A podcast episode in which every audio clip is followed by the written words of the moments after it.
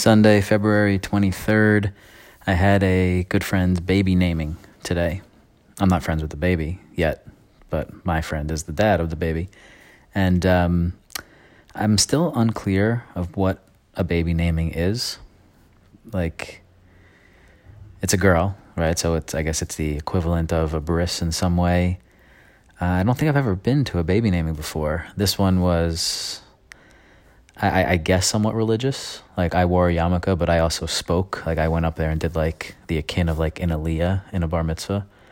Um, so I felt I had to put on a yarmulke. Not that everybody had, but there was a rabbi, and like there were, you know, a lot. I had to say like Torah three times in my two little paragraphs. Uh, like I don't know if is that what all baby namings are like, and if you're not Jewish, what's the equivalent there? Is it like the communion or the confirmation or something like that? Um, so even though I attended one today, I guess you know that that's my only frame of reference. Are they all like that, or is this was like a religious one, or not religious one, or a fancy one, or not fancy one? It was sort sort of fancy. It was like at um, the one hotel in uh, in Brooklyn, right on Brooklyn Bridge Park, which I've actually weirdly never been to because I've been to Brooklyn Bridge Park so many times, and I live, you know, the drive took me seven, eight minutes.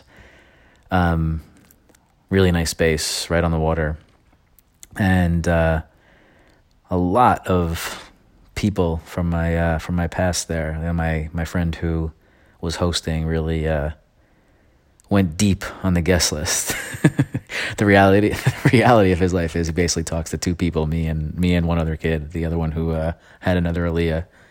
Everyone who was there were like friends of ours from you know the last twenty years, uh, which was cool because uh, I got to see a bunch of people that I don't get to see that often that um, that have uh, you know meant something to me at some point and always will, but I don't get unfortunately to see them all the time. So that was cool. Good food. And families were invited, and the kids, this is how, you know, on the fancy side it was, the kids had their own like movie theater room in the hotel where they played Toy Story 4. They had their own kid buffet. So I basically got there, dropped Bodie and Dre in that room, and then didn't see them again, you know, for another hour and a half. And I got to, you know, mingle with the friends and my friends' work peeps, who uh, I know a couple of them. So cool day, cool event, beautiful day actually in Brooklyn and um, I think my first baby naming. Hope you guys uh, had a good weekend, and um, I guess back to reality tomorrow.